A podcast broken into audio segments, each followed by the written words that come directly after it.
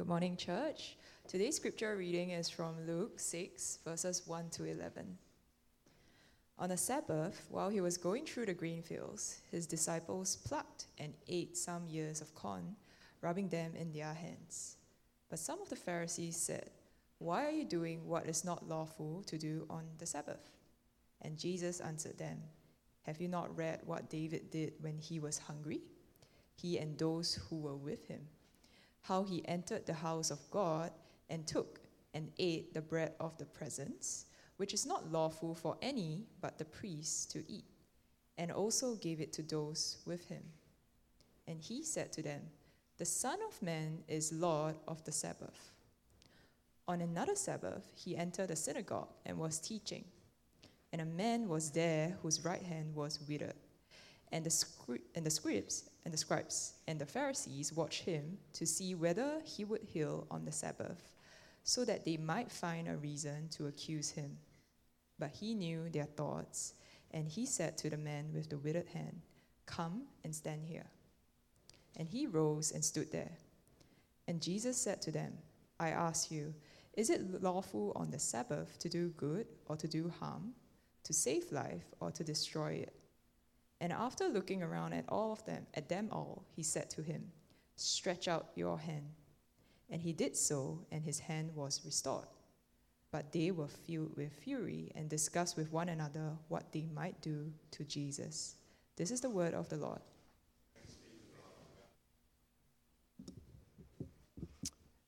Thank you, Stacy. Thank you, Stacy, for reading so well for us this morning. Uh, I do see a few new faces. My name is Tze. I'm the lead pastor here at One Covenant Church. If I've not met you, would love to get to know you after the service. Uh, would you join me in a word of prayer as we see God's help to understand His word this morning? Father, we thank you so much that this is your word. We pray that as we open up your word, you would open up our hearts and you would drive us close to Jesus Christ this morning. In Jesus' name we pray. Amen. Well, if you've just joined us, we've been working our way through the Gospel of Luke, and over the last few Sundays, We've seen Jesus being in conflict with the Pharisees and the scribes. The Pharisees and the scribes were the religious elite of the day. They were the experts in the Jewish law, and they were also very meticulous in wanting to keep the Jewish law. And Jesus comes into conflict with them. And in those conflicts, Jesus actually verifies and actually clarifies for us what it truly means to follow God, what true religion really is like. Uh, today, we find Jesus clashing with the Pharisees on the issue of what is lawful or not lawful on the Sabbath day. And the Sabbath day was a very key part of Jewish identity. And in clashing with uh, the scribes and the Pharisees on this issue, he actually helps us to see what the true intention of the Sabbath was. You see, the Sabbath was very important to the Jewish people because it was a gift that God had given to them. You see, they were slaves in Egypt for 400 years. God rescued them out of slavery, brought them out to Mount Sinai, and gave them the Ten Commandments, as Exodus chapter 20. Now, the fourth commandment in Exodus 20, verse 9 to 10 says this Six days you shall labor and do all your work, but the seventh day is a Sabbath to the Lord your God. On it you shall not do any work. The word Sabbath merely means to cease. They are to cease working, they are to stop. God gives them a day off. Now, what are they to do on the Sabbath day? But Leviticus 23 3 says this The seventh day is a Sabbath of solemn rest and a holy convocation. Solemn rest and holy convocation. So there are two reasons for why God has given them Sabbath rest to rest, to cease from work and rest, but also to worship, to rest and to worship. Now, this is significant because think about it. The 400 years that they spent in Egypt, they could not rest, they did not have a day off, and they could not worship. But now that God has redeemed them and saved them out of Egypt, He has enshrined it in the Constitution to make sure that they can both rest and worship. The Sabbath was a wonderful gift that God had given to His people. But here's the thing, friends. Over the years, Israel failed to keep the Sabbath. And so, what did the leaders of Israel do? They implemented more and more and more rules to try to help them to keep the Sabbath. For example, the Jewish uh, teachings in the Mishnah, there are 39 different things that you're not allowed to do on the Sabbath day. So, to keep the 39 rules, in order to keep that one rule to keep the Sabbath. Now, what happened ironically is that because these rules became so laborious, the liberating nature of the Sabbath was lost. It's not meant to make you more tired, it's meant to liberate you but became so laborious that the Sabbath day no longer became rest. They had lost the original intention for the Sabbath. In Jesus' encounter with them, Jesus restores to us the true meaning of Sabbath rest. And can I say, friends, that this is so important for us, especially here in Singapore? I read a survey that said Singapore was the most overworked country in the Asia Pacific. We work the longest number of hours per week, and we take the least number of leave days a year. But on top of that, because of all that, 73% of our workers say that they are unhappy, and 62% say that at a point of burning out. Okay, so we are the most overworked country in Asia Pacific. We work the most number of hours, we take the least number of vacation days, but 73% of us say that we're unhappy. And 62% are on the point of burnout. I read another survey about sleep, and Singapore, also wanting to be number one, is the most sleep deprived country, one of the most sleep deprived countries in the world. Sorry, what was I saying again? Oh, so cute, yeah. Sleep, is it? Was I talking about sleep? Okay, sleep, okay. Singapore is one of the most sleep deprived countries in the world. Only one in four Singaporeans gets more than seven hours of sleep a night. Okay, most of us get between five and six. Some get under five hours of sleep. Now, a health article says this, and you can talk to your doctors about this. Sleep deprivation leads to a couple of things. Okay, accidents. It slows you down. It causes serious diseases. It impairs your sex drive. It leads to depression. It ages your skin. It makes you unfocused. It leads to weight gain. It increases the risk of death. It affects your judgment and it, and it affects your conceptualization ability. So think about it, friends. This is the irony, right? We overwork and undersleep because we want to make progress, we want to be productive, and we want to have prosperity.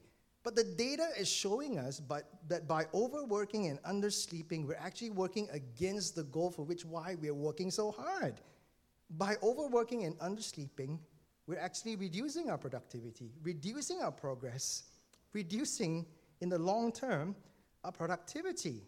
So, friends, if there's any country on earth that needs a Sabbath rest, one of them it's us. But here's the thing, friends.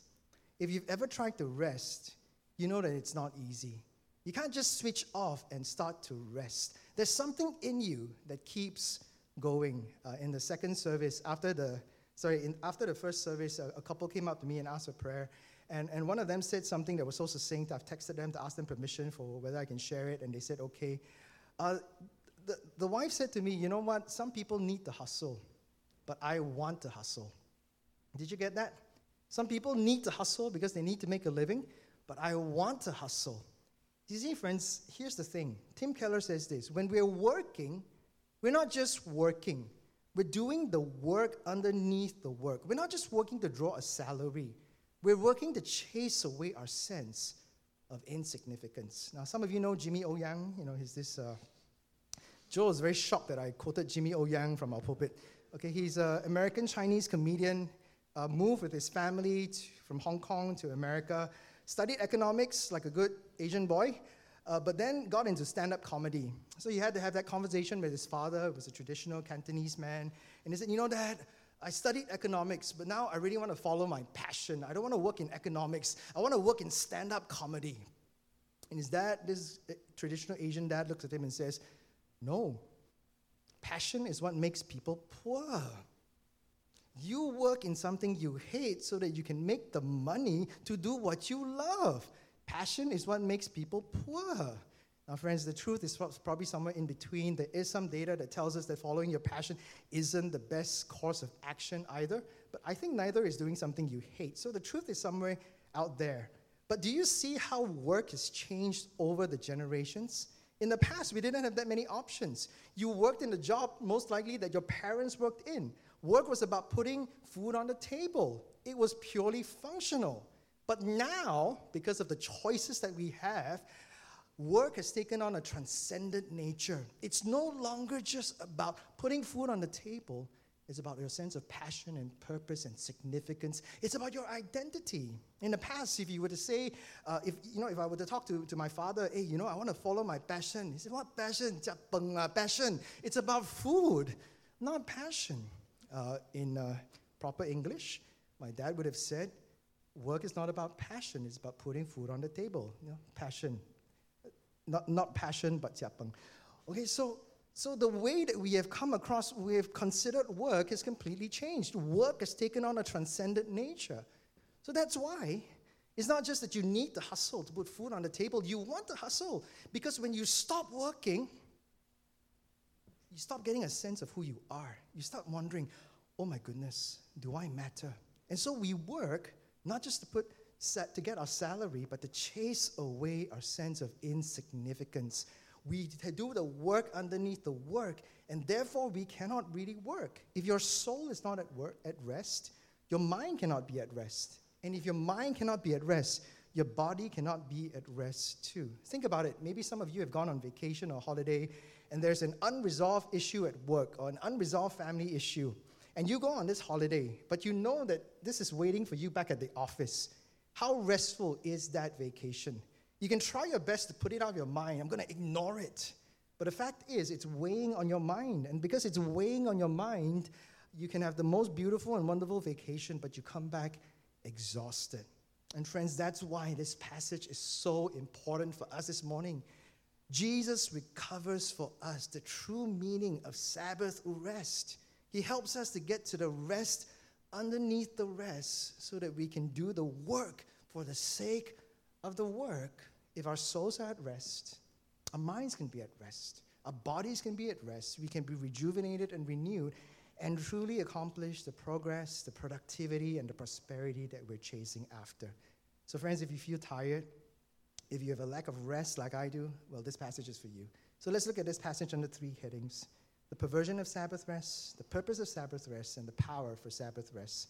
The perversion, the purpose, and the power. Come with me to Luke chapter 6, verse 1 to 11. Now, as you look at this passage, what you'll notice is there isn't just one incident there are two incidents where the Pharisees challenged Jesus about Sabbath. In the first incident, verse 1 and 2 tell us that on a Sabbath day, his disciples plucked some ears of corn and rubbed it in their hands, and they ate the grains. Uh, they were out preaching the gospel, they were hungry, so in the fields, they just plucked some grains and they ate. And this is what the Pharisees said in verse 2 Why are you doing what is not lawful or what is not legal on the Sabbath day. Now, friends, here's the thing. If you know your Old Testament, you'll know that they haven't actually broken any of God's laws. In Deuteronomy 23 25, God makes provision for people to eat the grain of other people's fields when they're hungry. So they haven't broken any of God's Old Testament laws. So why are the Pharisees so uptight? You see, friends, what they have broken are four of the 39 things that the Mishnah tells them that they're not allowed to do. The Mishnah says that you cannot reap, you cannot thresh, you cannot winnow, and you cannot prepare food on the Sabbath day. So those were the things they were breaking, and that is what they are being confronted with. Not God's law, but man made laws that were put in place in order to help them obey God's law. So, what did the Pharisees do? They had all of these new laws so that people could technically obey the law of the Sabbath. Now let's look at the second incident in Luke chapter 6, verse 6 to 7, 6 to 11. In this second incident, Jesus was in a synagogue. A man who had a withered hand came to him, and the Pharisees, the passage tells us, were watching so that they could accuse Jesus. They already wanted to accuse him, they were just looking for an opportunity to do so. Now, again, none of God's laws were broken. But according to Jewish tradition, you could only heal someone on the Sabbath day if their life was in danger. So you had this man with a withered hand, but you know, his hand has been withered for a long time. He can live with a withered hand for another day. So, not that serious. So, what Jesus should have done, according to the tradition, is to wait another day, the Sabbath is over, and then heal him. Do you see where they've gone with all of this? In order to keep the technical details of the Sabbath, they've completely missed the original intention of the Sabbath. They kept the technical details, but they missed the original intention of the Sabbath. Did you know that according to the Casino Control Act in Singapore, no ATM machines are allowed within the vicinity of the casinos. Did you know that? I looked it up. It's, it's, it's really there. Okay? But if you go to RWS or Marina Bay Sands, you will see ATM machines. They are just one meter outside the vicinity of the casino. So the original act says no ATMs within the vicinity. Why? So that people are not tempted to draw more money to gamble. So what do you do? Just put it one meter outside of the vicinity. And that's what's happening here. Technically, I'm obeying the Casino Control Act. Technically, I'm keeping the Sabbath. But I've completely lost and missed the point of why the Sabbath is there in the first place. And friends, that's how we can pervert the good, gracious, and kind law of God. And the truth is, friends, we do it all the time. Let me give you an example. I've actually heard people say, you know what? The Bible tells me I need to be in church on Sunday. It commands Sabbath day worship or Lord's day worship, whichever tradition you're in. Just, just use that title. So I'm going to do that. But nothing in the scriptures tells me I need to join a community group. It's completely silent on that. And so I will go for Lord's Day worship, but this whole thing about community group, the Bible says nothing, you cannot bind my conscience on this. Tell you what, friends, you are right. You are dead right. There's nothing in the Bible that says you must go to a community group. And therefore, the elders of the church standing before God cannot bind your conscience on this matter. It's true. You are right. But you are dead right. You see, friends, what is the purpose of community group? There are 59 one another sayings in the New Testament. These one another sayings are what we're meant to do for one another. And these one another sayings are there to help us be deeply formed in the gospel. These one another sayings are there to help us grow up in Christ. These one another sayings are there to help us bear the burdens that we bear. One another sayings like love one another, forgive one another, bear one another's burdens, care for one another. In other words, these one another sayings are there to tell us that unless you are in deep and thick Christian community, you will never fully experience all the blessings that God has for you. You will never be deeply formed in the Christian faith. You will never see all of the glory and the goodness of God's grace. My friends, I've seen this happen over and over again. You know, some of your friends start deconstructing the Christian faith they start moving away from belief in the good news of the gospel and in the Bible and things like that. Many times, you know where it begins? It doesn't begin with deconstruction, it begins with disconnection. It begins when they draw away from the Christian community. Why, friends? You see, friends, the way that God has intended for us to know that He is real, to know that He loves us, to know that He provides for us in very tangible ways, is in the Christian community. When you love one another, you're loving one another with the love of Jesus. When you bear one another's burdens, you're bearing one another's burdens in the name of Jesus. When you forgive one another, you're showing the power and the beauty of the gospel to help us get through even the most difficult conflicts and difficulties in life. You are showing in Christian community God is real and the gospel is powerful. And so when you disconnect from that and you just read and you watch stuff on the internet, it becomes merely theoretical and conceptual, and over time, it gets less and less and less real. Deconstruction begins with disconnection. When you disconnect yourself from the Christian community, more and more you, you sense an unrealness about all that we are talking about, even here on Sunday morning. So you're dead right, friends. We cannot bind your conscience. We cannot say, hey, you are breaking a commandment but not joining a community group. You're dead right. But if you're not connected in some ways, and friends, we have, you know, it's not about going to the meetings per se, it's about being deeply connected with people in the community group. If you don't have that, then you're cutting yourself off from the original intention for what God has for you.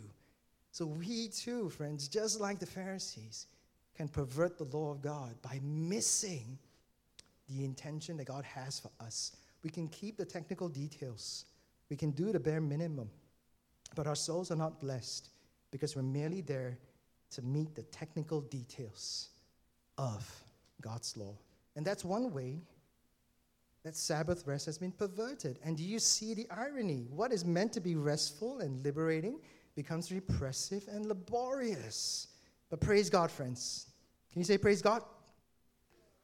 We have Jesus Christ, and He comes to restore for us the Sabbath rest that all of us need. Come with me to verse 3 and 4. How does Jesus respond in the first incident? Your people shouldn't be eating the grain, they're breaking the law. How does Jesus respond? Look at verse 3. He says, Have you not read what David did when he was hungry? How he entered the house of God and took and ate bread, the bread of the presence, which is not lawful for any but the priest. Now, Jesus is going back to the Old Testament. 1 Samuel chapter 21, verse 1 to 6. In this incident, David and his men were escaping from Saul. When they came to Ahimelech the priest, they were famished, they were hungry. But all that Ahimelech had in hand was the sacred bread that, according to the ceremonial law, only the priest could eat. David and his men had no right to the ceremonial bread according to ceremonial law. But what did Ahimelech do? He took the bread and he gave it to David and his men. And there's nothing in the Bible that says he did anything wrong. There is no rebuke for him doing this. Why, friends? Well, friends, because of this. The ceremonial law had to give way to the higher moral law of love, of loving your neighbor. The ceremonial law was there to make sure that the worship of God took place, but there's a higher moral law of loving your neighbor. And love, friends, love necessitates that Ahimelech feed David and his men. And friends, that is one of the purposes of the Sabbath. Out of God's love for his people, he feeds and nourishes us on the Sabbath day.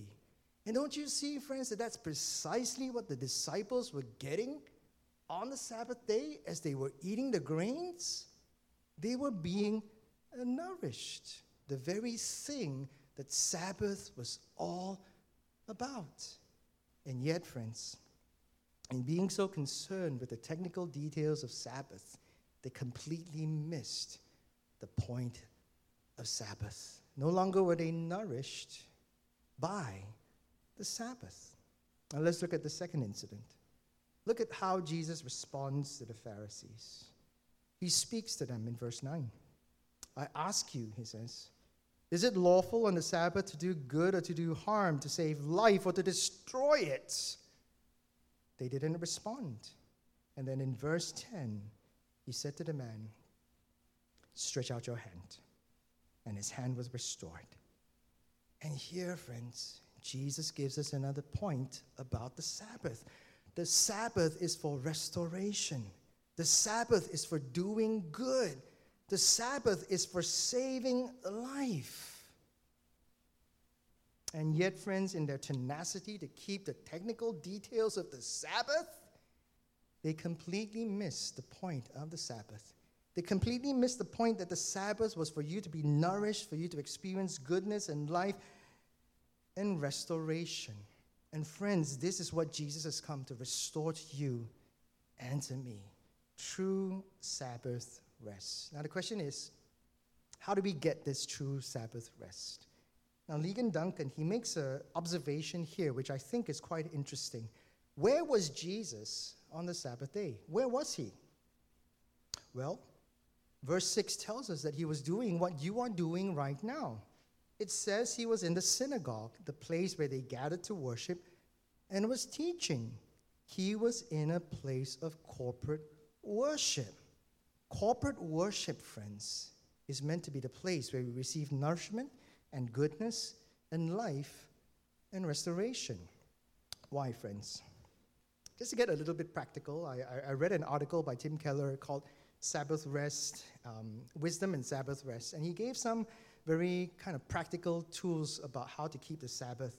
And Tim Keller says this you know, you need to make time for number one, sheer inactivity. So, in order for you to be truly rested, you need to make time on the Sabbath or during a sabbatical to have sheer inactivity, time where your mind can just go anywhere, a time where your, your, your body can go anywhere, of course, within the limits of human decency and the law of God. Uh, just, just free time for you to do whatever you want to be, do. Okay? Sheer inactivity. So we need that kind of time in order to feel rested. But the second thing he says we need is avocational activity, time for avocational activity. Now, what does he mean by this? You see, we tend to think that Sabbath rest merely means just keep quiet, sit down, don't move, okay? But you know as much as I do that that doesn't always replenish us. What sometimes replenishes us is not the lack of activity, but different activity. Doing something that is outside of your vocation. Okay, so for example, if you're a fisherman, fishing on the Sabbath day may not necessarily replenish you because it is your vocational activity we had someone who was a, who worked as a chef here at the first service. So I said, yeah, you know, I talked about cooking. That probably doesn't apply to you. Uh, that, but something that is not part of your vocation that you do for the sake of sheer pleasure. So time for sheer inactivity, time for avocational activity. That too, not no activity, but different activity that replenishes you. Uh, you know, I've started this program. Um, what's it called again? A DMIN program in, in, in America and in preparation for this course on grace centered leadership, I had to read 11 books, 2,000 pages uh, within a month. Uh, it's not literature that I usually read, a lot of leadership literature and so on. In a sense, doesn't quite help with my sermon prep and all that. It was hard work, you know. I read until my, my eyes sometimes got swollen and things like that, you know. Um, but you know what? After 2,000 pages and going through a one week course, I was refreshed this is stuff that doesn't directly feed into my preaching, but it enriches my mind, it opens up my heart, and we need to make time for all of these things.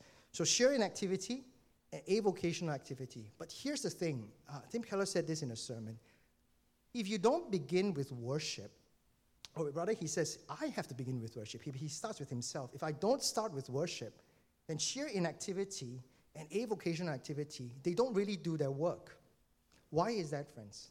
Because if our souls are not rested, our minds can't be rested. And if our minds can't be rested, our bodies cannot be rested. You see, friends, in worship, we are coming to a place where we encounter the God who made us and who saves us. And in that place, our souls at rest. And when we begin with worship, it opens the door for sheer inactivity and avocational activity to do what it's meant to do in us. Again, that illustration. Think about it. If there's an unresolved issue at work and you go for a week long vacation, it's just not restful. But when we begin with worship, we begin with our souls. And if your soul is rested, your mind is rested, your body can rest too. Now, how does this take place?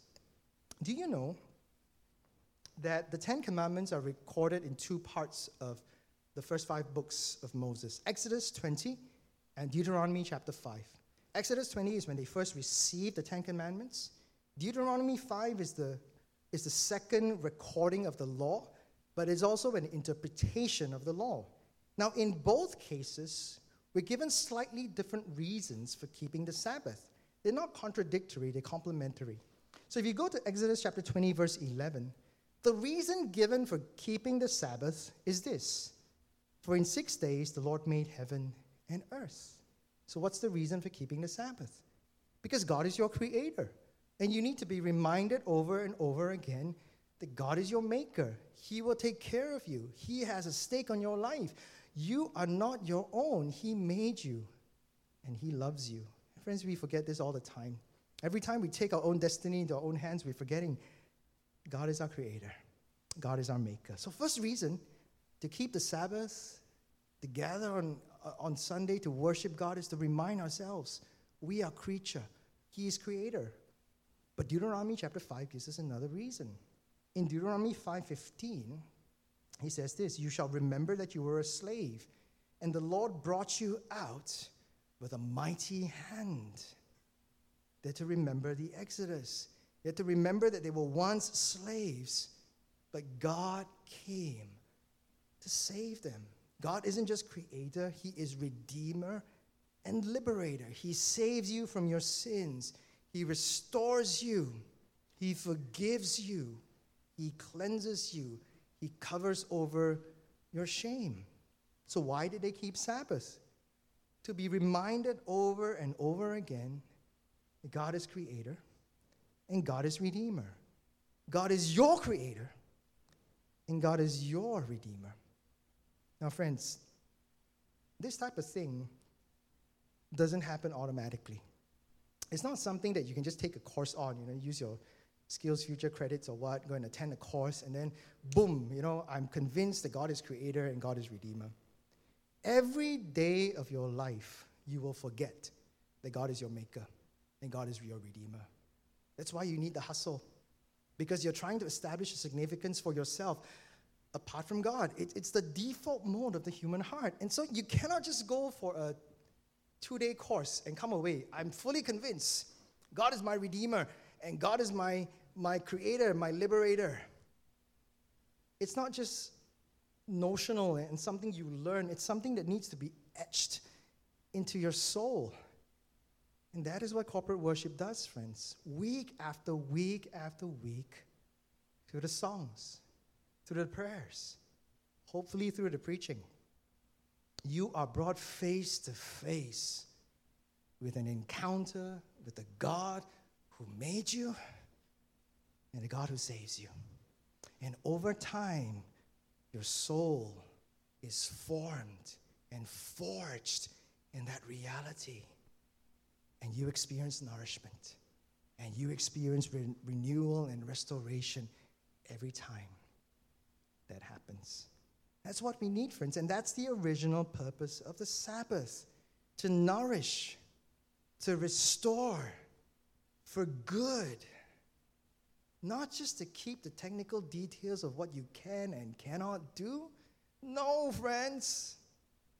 But to know a God who is good, the God who made you, and to know a God who loves you, a God who redeems you and restores you. That is the purpose of Sabbath, friends. But here's the thing, friends, as I look at your faces, I know what you're thinking because I'm thinking the same thing. Really, man? So easy, man? So good, man? Let's go to the third point the power for Sabbath rest. We need something more to drive us into the reality of this Sabbath rest. And come with me, friends, to verse 5. Come with me to verse 5. After Jesus points out to David, points out that David ate the bread of the presence, he goes on to say, a very powerful and controversial thing. He says, The Son of Man is the Lord of the Sabbath. The Son of Man, he's referring to himself, is the Lord of the Sabbath. What's he doing here? You see, friends, David was the great king of Israel. When he took the bread, in some sense, no one could question it. He was God's king. Jesus comes on the scene right after talking about David, and he says, I'm the Lord of the Sabbath. Now, do you realize how explosive and controversial this would have been to the Jewish people? You see, friends, the Jewish people understood the Sabbath didn't start in Exodus 20. The Sabbath started in Genesis 2. In Genesis 2, it says, God, God finished his work. All that he had done, he declared it was good, and he rested on the seventh day. And go look at Genesis 2 2. You realize there's no morning and evening. So the Sabbath was supposed to last forever. God had completed, finished his work of creation, declared it was good, and he rested not because he was tired, but because he was done. Everything is good and beautiful and wonderful. Who is the Lord of the Sabbath, friends, in Genesis 2? God Himself. When Jesus comes on the scene and He says, I'm the Lord of the Sabbath, what is He claiming for Himself? He's claiming to be God. And friends, the power for Sabbath comes with you knowing that Jesus is God. He is the Lord of the Sabbath. He's the Creator. But more than that, friends, Jesus is also the one who puts in place what we need. He does all that we couldn't do to have true Sabbath rest. You see, friends, the seventh day was meant to last forever. The work is finished, it is good. But what happened in Genesis 3? Sin. We turned against God, and what was good turned into curse, and Sabbath became non Sabbath. And something needed to be done to restore the good original Sabbath that we had lost because of our sin. Now, friends, come with me to Matthew's Gospel, chapter 11 and 12. In Matthew 12, verse 1 to 14, you have a parallel account to Luke 6, 1 to 11. It's like almost the same of what Jesus did as he confronted the Pharisees, or rather, the Pharisees confronted him with regard to the Sabbath, both on the picking of grains and the restoration of the hand.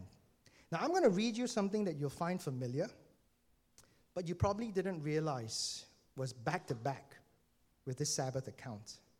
Look at Matthew 11 28, which comes just before Matthew 12, verse 1 to 14. In Matthew 11 28, Jesus says, Come to me, all who labor and are heavy laden, and I will give you rest. Have you guys heard this, this, this, this verse before? Someone's funeral, maybe? Yeah, you've heard this, right? Did you know that right after that, Jesus and the Pharisees have the confrontation about Sabbath. Do you see what Jesus is saying here? Come to me. I'm the only one that can truly give you Sabbath rest. I must do something for you in order for you to have true Sabbath rest. If you labor and you're heavy laden, I must accomplish Sabbath rest for you.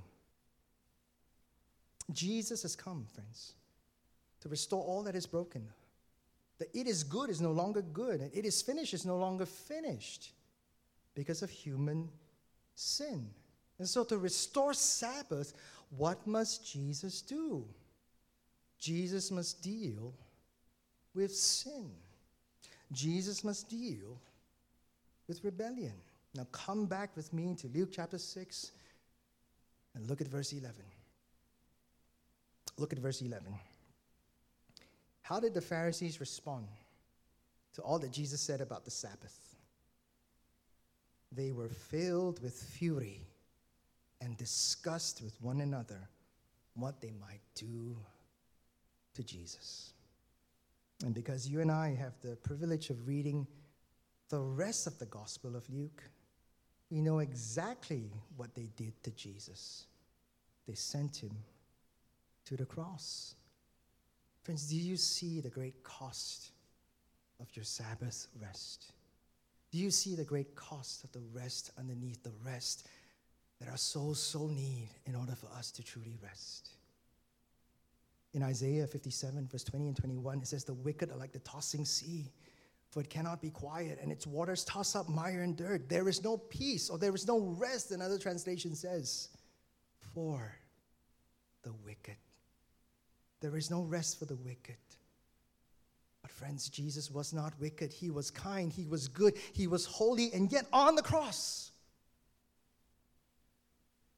he was tossed about.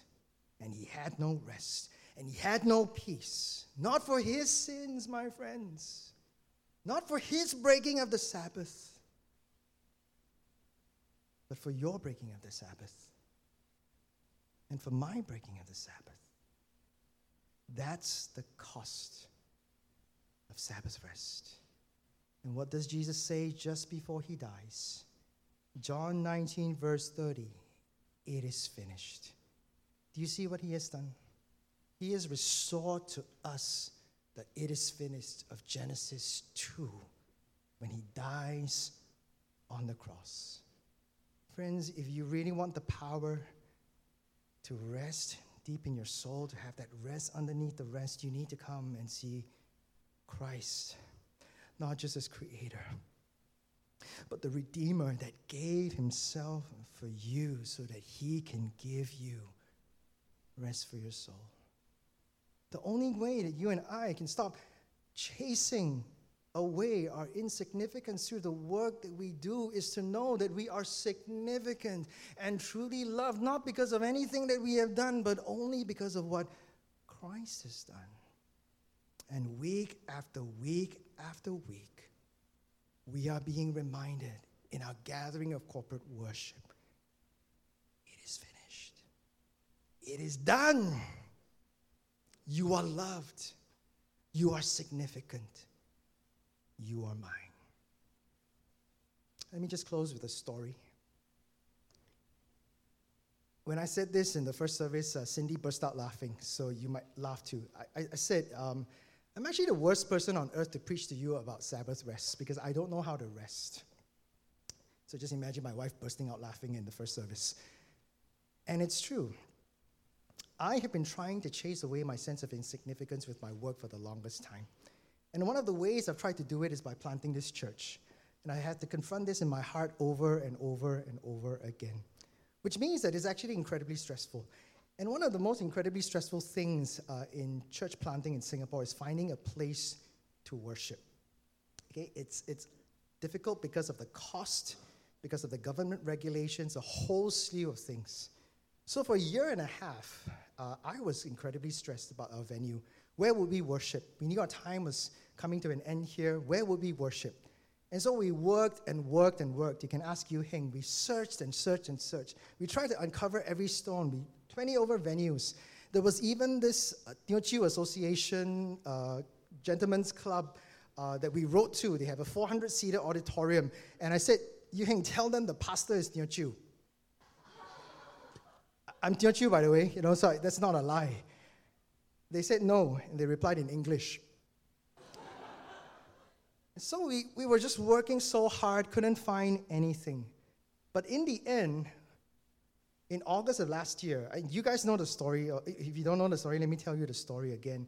Uh, literally, it dropped out of the sky, Marina One, because I just got back from Turkey on a flight. And I was in a grab heading home, very tired. And for whatever reason, the driver took us through Marina Bay area. And suddenly, in my mind, I remembered oh, my, isn't there an auditorium here? I still have the WhatsApp message, so this is not exaggerated. I found a PDF online and I sent it to Yu Heng. I said, hey, can you please check this out and see whether it's available? And lo and behold, next week, we're worshiping in Marina One. And all of that anxiety, it's almost like God is saying to me, and maybe to you also, got this. I love you, my people. I want you to worship. I want you to know that I'm your creator and I'm your redeemer and liberator, and I will make sure that you have a place to worship. Friends, I want to invite you to do this on the Sabbath day. Look at your life. Consider the things that you were most anxious about in the past. And if you are a follower of Jesus Christ, I can guarantee you that you will be able to find how God has come through by grace and grace alone and worked on your behalf. Think about it. It might take some effort to dig a bit, but do it. And friends, all of these are small tokens of the glorious, wonderful gift of His one and only Son, Jesus Christ. In Christ, God says to you, I'm working on your behalf. You can rest. In Christ, God is saying, you can truly know that it is finished and it is good.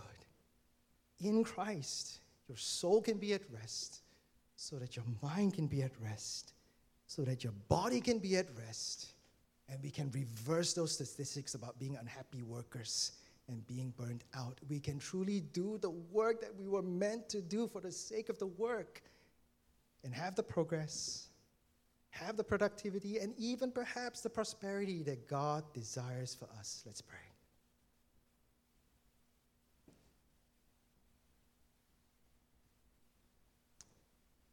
Father, we thank you that you are such a good God, that you care for us. How often we forget that you made us and you love us and you will provide for us. And how often we forget that you also redeem us through the death of your Son. But week after week after week, you remind us I'm the one who made you and I love you. I'm the one who saved you and I cover over all of your sins. It is finished, it is done. There is nothing more that you and I need to do in order to gain His favor. And so we work and we strive for the sake of the joy that is set before us. Help us to understand this deep in our hearts, Lord. We thank you for all that you have done among us here at Treehouse, and we anticipate more of your grace and more of all that you are going to do in us and among us and through us at Marina One. We give you thanks in Jesus' name. Amen.